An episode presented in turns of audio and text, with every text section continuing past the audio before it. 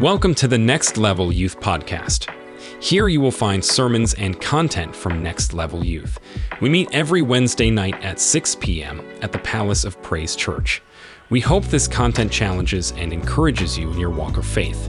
Let's grow in Christ together.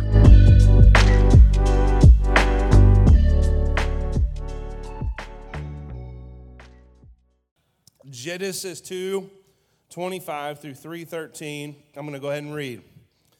No cute intros tonight. There's a time for cute intros. There's a time. There's a time to be cute. But it's not right now.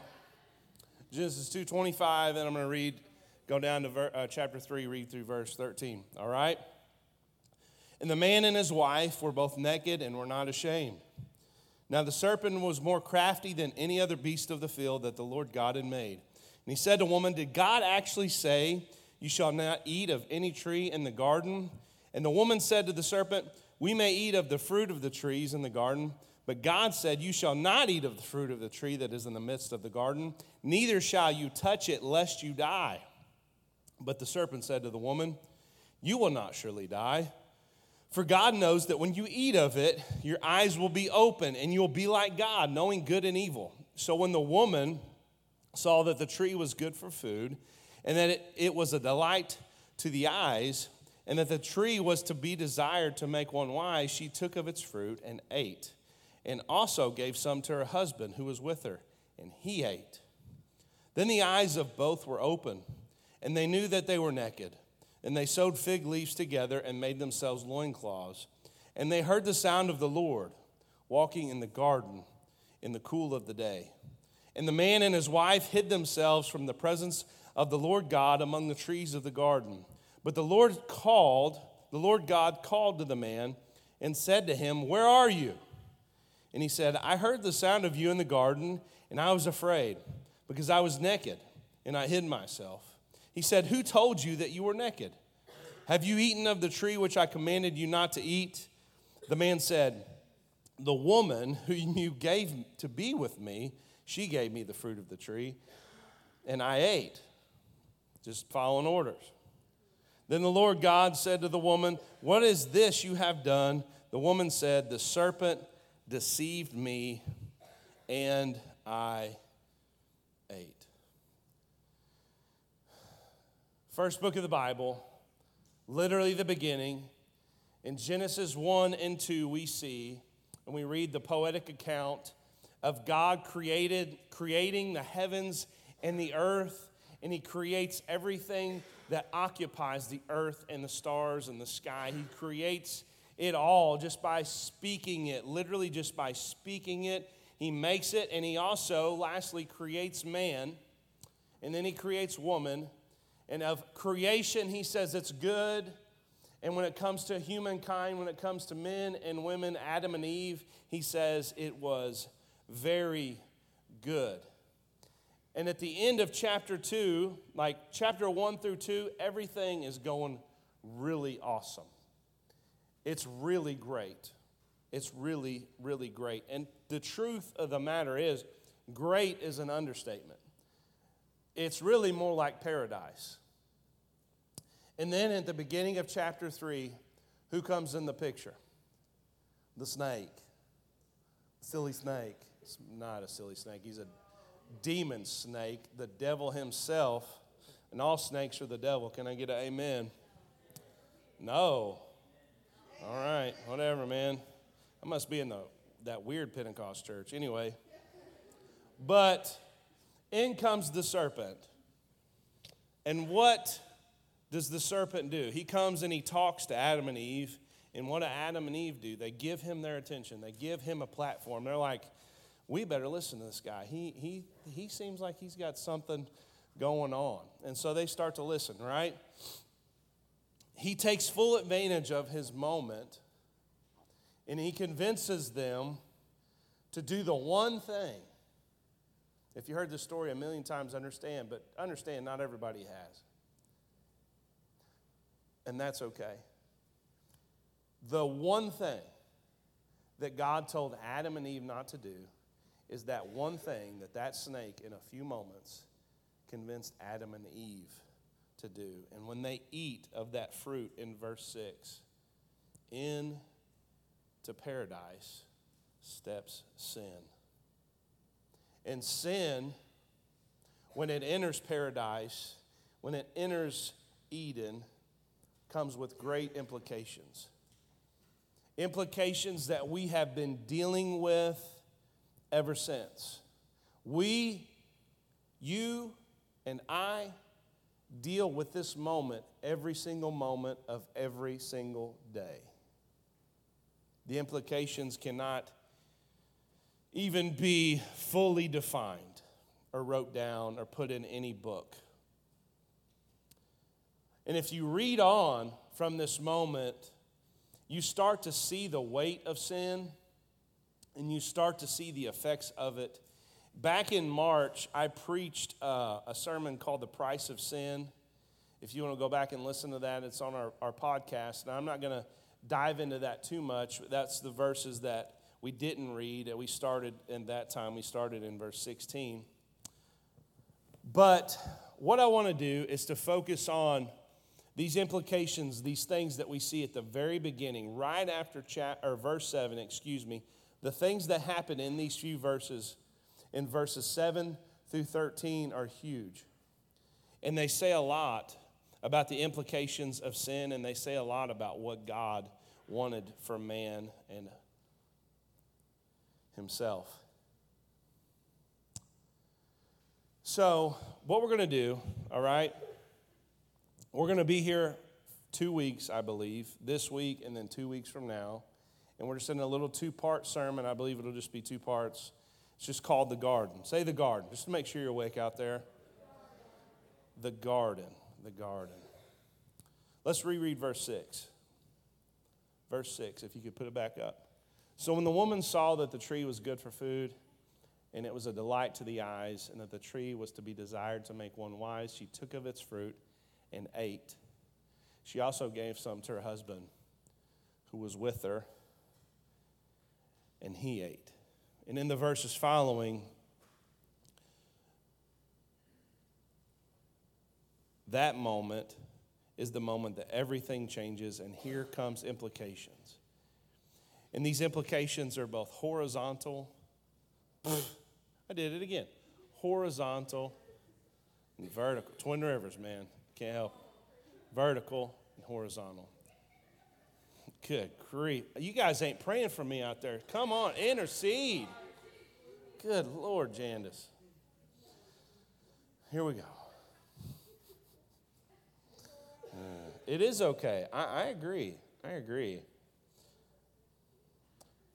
What do I mean by horizontal implications? In that very moment, there was immediate effect on the relationship, the relationship between Adam and Eve, between man and woman, between humankind. And in that very moment, there were also vertical implications. It had an immediate, immediate effect on the relationship between God and man. And we see this before God ever starts to hash out his judgment. We didn't even get there. We didn't even read that. You can read it for yourself. We already see these implications before God even puts a huge spotlight on the weight of what they did. Excuse me. These effects, these horizontal implications, are things and effects that we still deal with today. What happened in these moments between Adam and Eve are what you're still experiencing. Is, is your relationships here on the earth, are they just all peachy all the time? Does it always go well? Are you fully transparent with your friends? Do you have a good relationship with your friends? Do you hide anything from them? Anything you hide, any evil that you experience, any wrong that's done to you is the implication, it's an effect of what happened in this moment, and it's a direct effect of sin and sin's effect on man and women and, and friendships through all of history.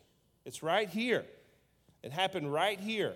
Notice the first verse we read, verse 225 from chapter 2, verse 25, excuse me. The man and his wife were both naked and not ashamed. They were both naked and not ashamed. And then they sin. And what's the first thing that happens? In verse 7, they knew they were naked and they proceeded to cover themselves up. Don't get stuck being gross, being weird about this. This is not weird or gross. In this sin fallen world that we live in, and we've always existed in, it's hard to understand what it was like before Adam and Eve messed everything up.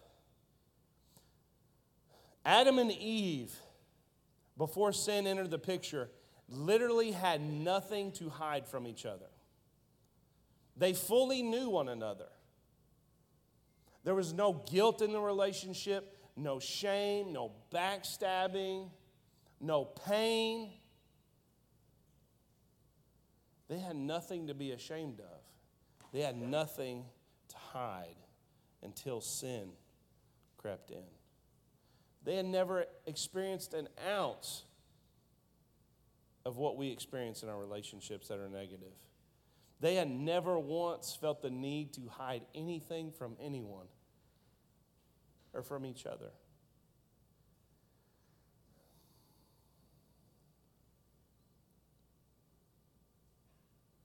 But now they did. So, as quickly as they could, they hid themselves from one another. The faster, the better. And we're going to focus on the horizontal implications, and we're going to dig into this more in a couple weeks. But tonight, we're going to focus on the vertical effect the effect that verse 6 had on the relationship between God and man. Verse 8 says this. Verse 8, if we can get there. And they heard the sound of the Lord God walking in the garden in the cool of the day. And the man and his wife hid themselves from the presence of the Lord God among the trees of the garden. God's presence was there with them in the garden. It says that he literally walked with them in the garden. And never before until this moment had God's presence been strange to them. Never had it been unwelcome. Never had it been something to hide from. Never had it really even been noticed because the truth of the matter is they noticed God, but it wasn't strange for him to be there. It's like, I know my, if I'm at home, I know my son's at home, unless he's with my wife, but chances are he's at home, so when I see him, I'm not surprised that he's there. Does that make sense to you?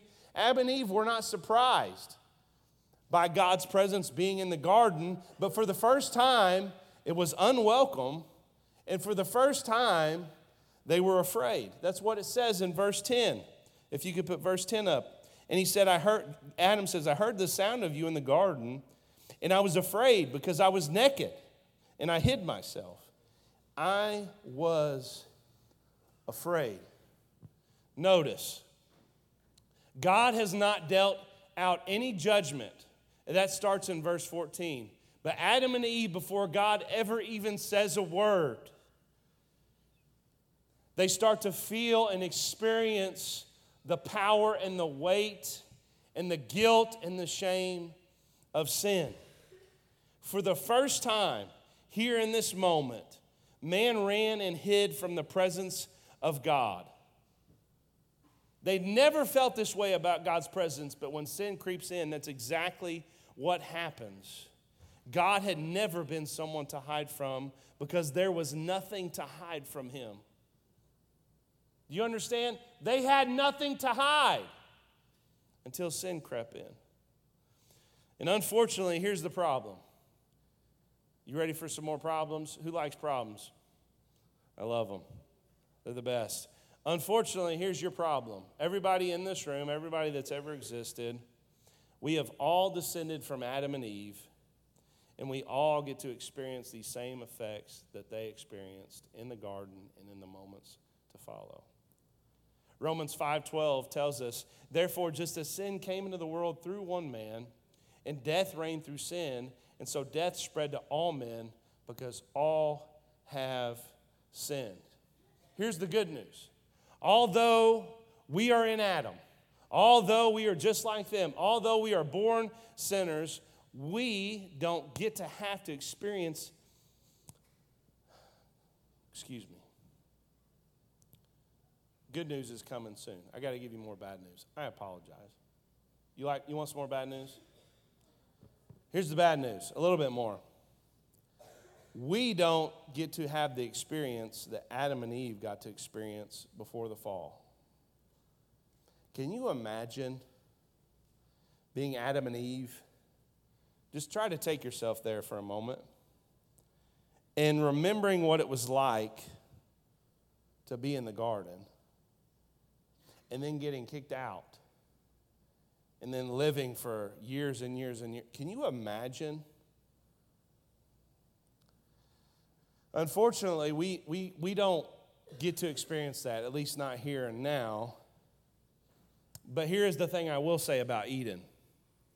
And this is what the, these whole two weeks are about, all right? Try to stick with me if you can.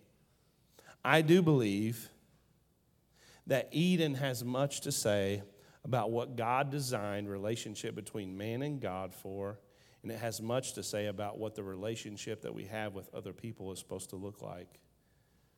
And I also believe this I believe that God lets those who are in Christ get, experience and get a taste of Eden in the here and now.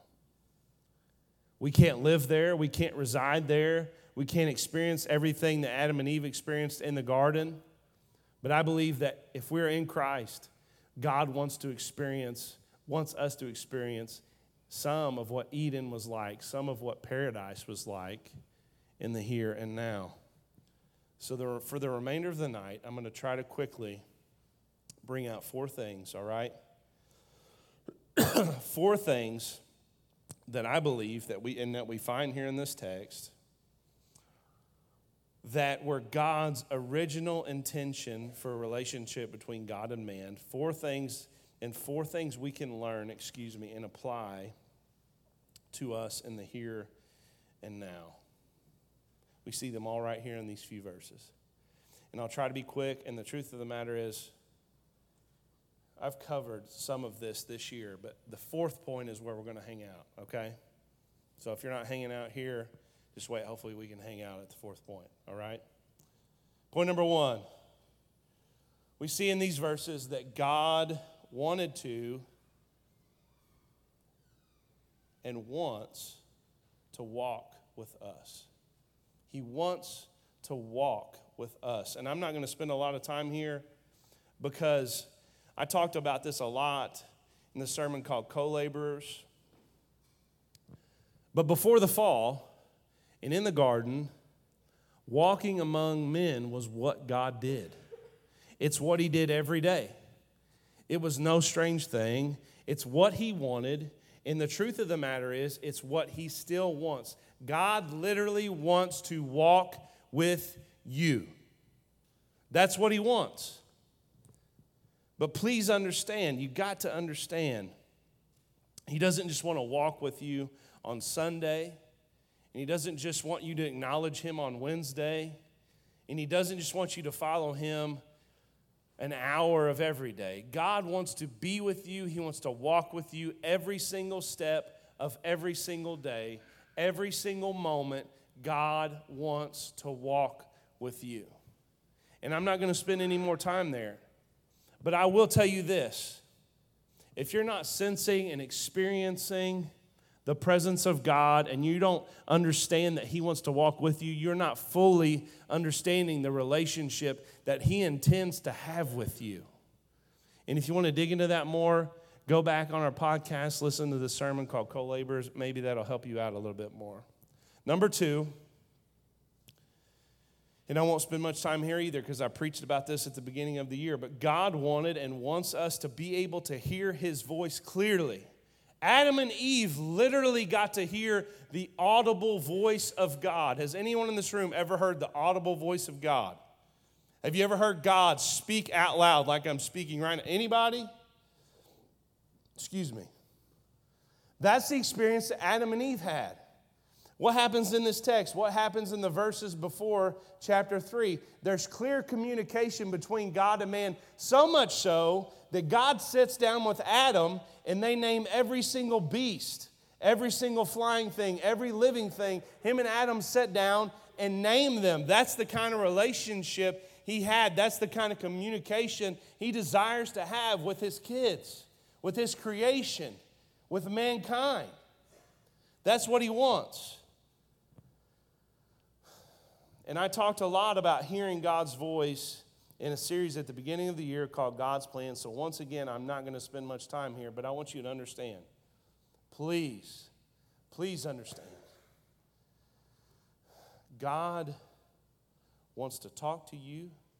God wants you to talk to Him. God wants you to hear His voice. God wants you to know His voice. God wants you to hear Him clearly.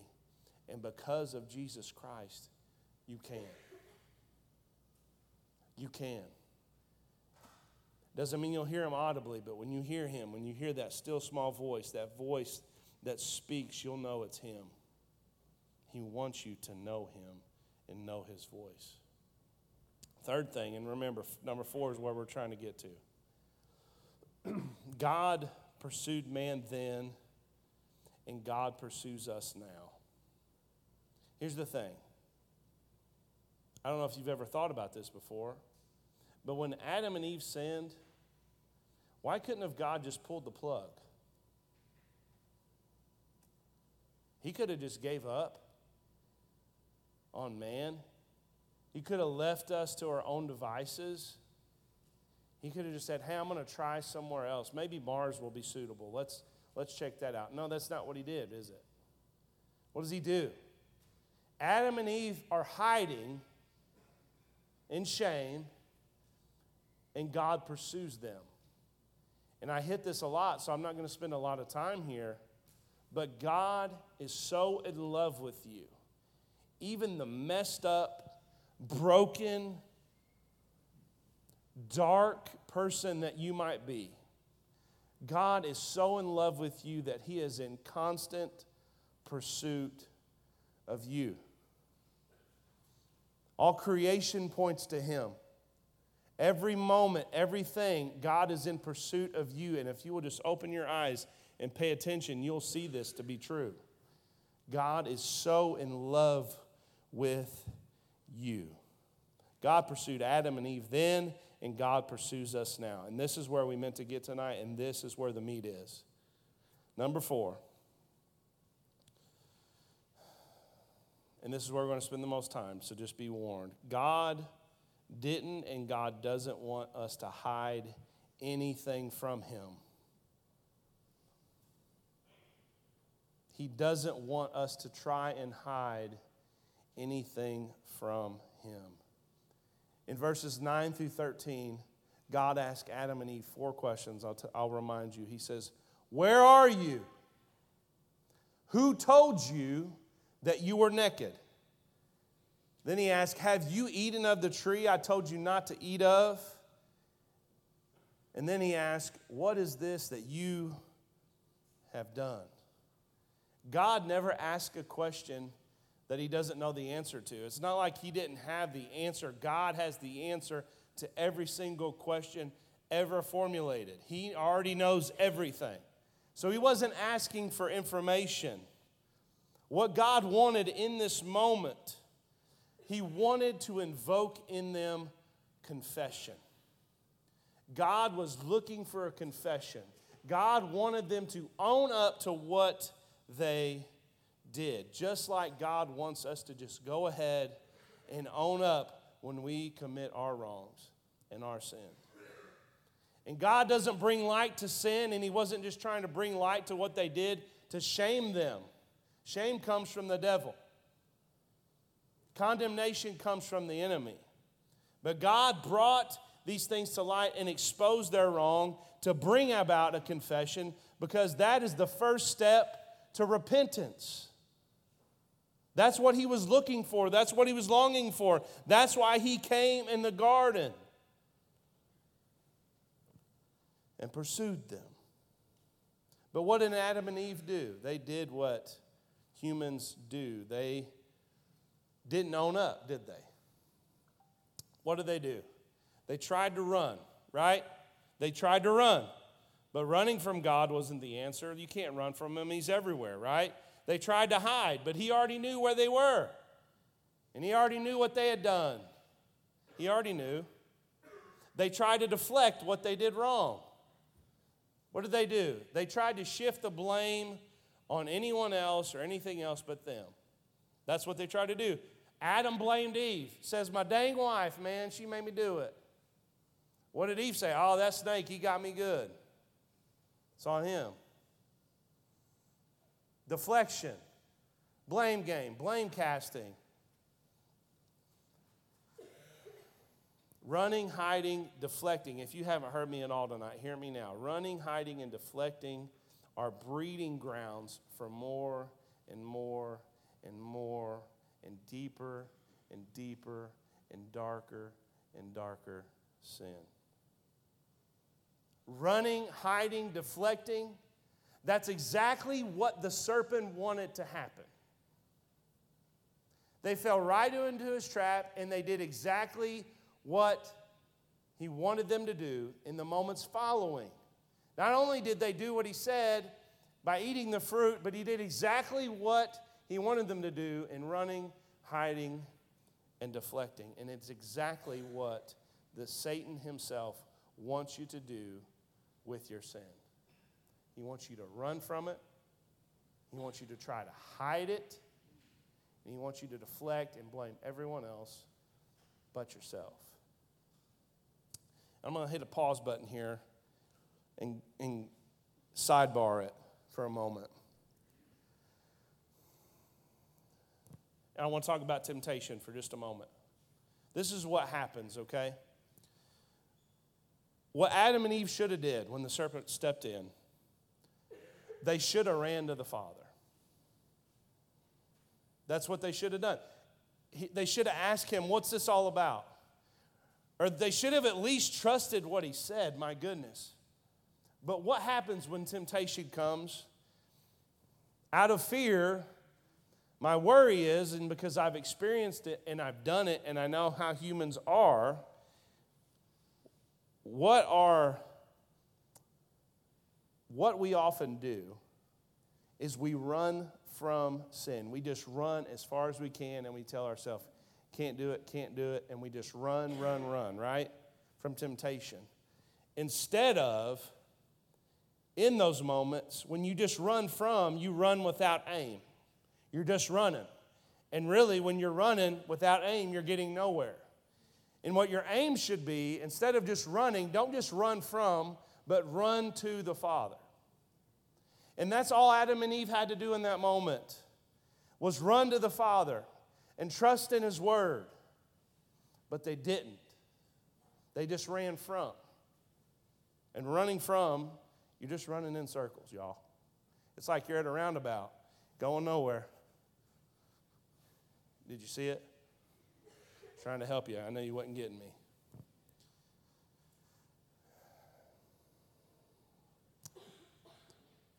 Back to this sin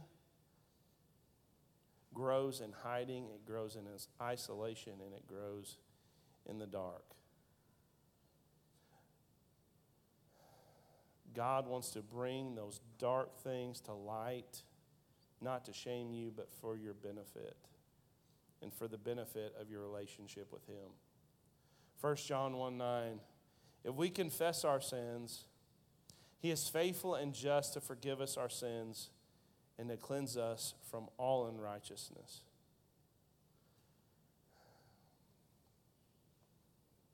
You know what God wants? We see it right here in this text. Instead of running from Him, you run to Him. Instead of hiding things from Him, you hide nothing from Him. Instead of just going to His feet and He finds you, instead of blame shifting, just own it. Just own up to it, confess it. And when you confess it, you might as well confess all of it. You might as well pour out your heart to Him. You might as well tell Him what happened. You might as well tell Him what your thoughts were. You might as well tell Him what you've done. Tell Him all. Tell Him it all. It's not that He doesn't know, but if you want an intimate relationship with God, you know what He's going to do to you? You know what it takes? The closer you get to Him the closer you being, get to being like Him, you will hide nothing from Him. Nothing. You got evil, dark thoughts, thoughts you've never uttered out of your mouth. God knows those thoughts. And you know what He wants you to do with those thoughts? To take them to Him, to tell Him about it. God knows what you're scheming. He already knows. He already knows what plan you have to do wrong. He wants you to go ahead and tell him what you've been trying to cook up. He wants you to tell him. He exposes things and he wants us to lay things at his feet for our benefit and for the benefit of our relationship with him.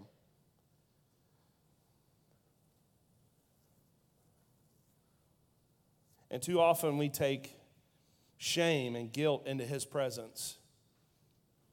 And although we are guilty of sin, there's no thought we have to be ashamed of. We need to pour it all out, confess it, and repent, and turn from it, and go on and walk on right beside Him.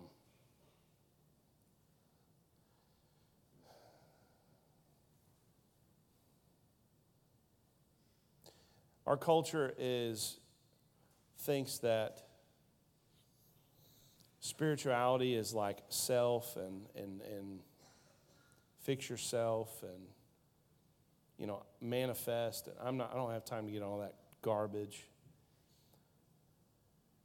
But I want to let you know something.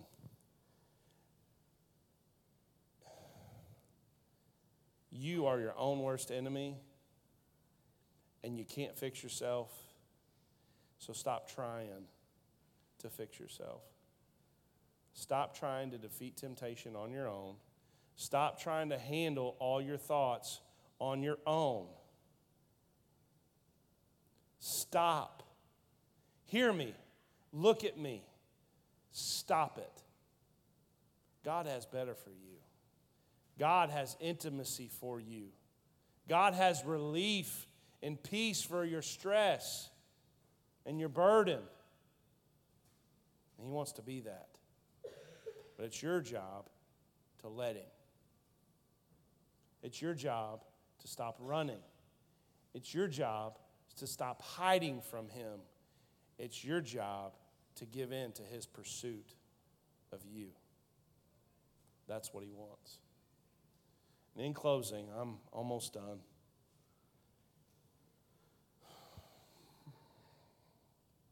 before God kicks Adam and Eve out of the garden, he does something. In verse 21, we'll read it, last verse of the night. The Lord God made for Adam and for his wife garments of skins, and he clothed them. Why did he do that? Lots of symbolism here. Two things I'll bring out. One, this was a foreshadow. This was like a for yeah, that's the best word. It's a foreshadow of the systems of animal sacrifice that would be later instituted under the leadership of Moses, the old covenant. Go read about that for yourself. Second thing, this is also symbolism, and in a way it's prophetic, of the eventual sacrificial death that Christ would suffer to atone for the sins of man, the new covenant. God was already saying. He said in these verses, go study it out. I see what you've done, I see it all. And it comes with weight, and it comes with consequence, and you can't live in Eden. But I love you, and I want you, and I'm going to pursue you. And that's exactly what God did. God started the Bible with a wedding. And the Bible ends with a wedding. It's a love story to mankind. That's what God did. That's what Christ did. Stop running from Him. Stop hiding things from Him. Give in to His pursuit. Because if we have Jesus, we have no reason to run or hide or deflect. Just own it. This is the kind of intimacy we can experience with God in the here in the now.